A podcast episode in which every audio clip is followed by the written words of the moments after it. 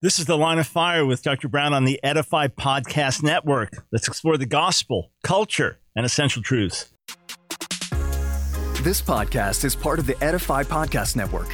Edify is a faith inspiring app that brings together thousands of the best Christian podcasts in one place for your listening enjoyment. Cut through the noise and grow your faith by diving into the world's top Christian podcasts today. Download the Edify app for free from the App Store or Google Play, or by going to edify.app. That's E D I F I dot app. All of us reading the Bible come across verses that seem to just blatantly contradict one another. How do we handle them? First thing, don't stick your head in the sand as if they don't exist. The second thing, don't pull your hair out as if it's the end of the world. Okay? There are good answers, and we have ways to reconcile the great, great majority of these in an honest way. So there are a few things we do. First, we look to see if there are any textual issues. In other words, could this be a manuscript issue?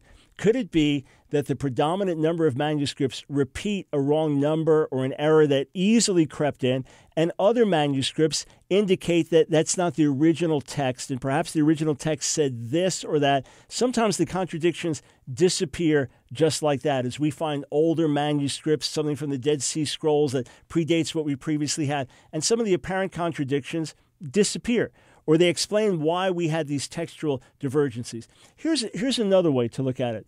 Sometimes there is an overall harmony, even if the details we, we can't quite bring together. You often find this when you have, say, people giving an eyewitness account of what happened at an accident on a street corner. And they were all in different places, and someone was in a car behind, and someone was standing here, and someone was looking up from a restaurant, and someone was in the car in the accident. And they all recount what happened, and it's all accurate, but it's all a little different. So there is an essential overall harmony that we find. And, and so we may not quite be able to resolve every last tension, but we know the overall picture is the same picture. And then there's another thing that, that we do. Sometimes it's simply a matter of rounding off numbers. That one account says it was 23,900, another account says it was, it was 24,000. Ah, numbers were rounded off easily enough. Another is when are you starting your account and stopping your account? For example, there's a New Testament account that one says after six days, another says on the eighth day. It's talking about the same thing. So if this is one day, now after six days, now the next day, that's eight days. It all depends on how the thing is being told. There's no reason to say it's a contradiction.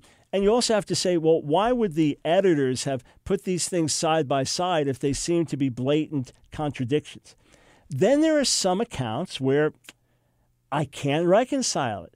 It's this says this, and this says this, and I can't seem to put the two together. That is a tiny, tiny minority of the overall apparent contradictions. How do I handle those personally?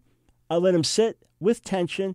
I believe them both. And when we get more information, we'll be able to resolve them the way they resolve the rest. Because I have overwhelming confidence in the authority of Scripture. I have overwhelming confidence in the reliability of Scripture, not just by faith, but by decades of academic study. So the few things, the loose ends that are here and there, they're not going to trouble me. As we have more information, as we have better insight, we'll be able to rectify it. Right now, we can live with that minor tension.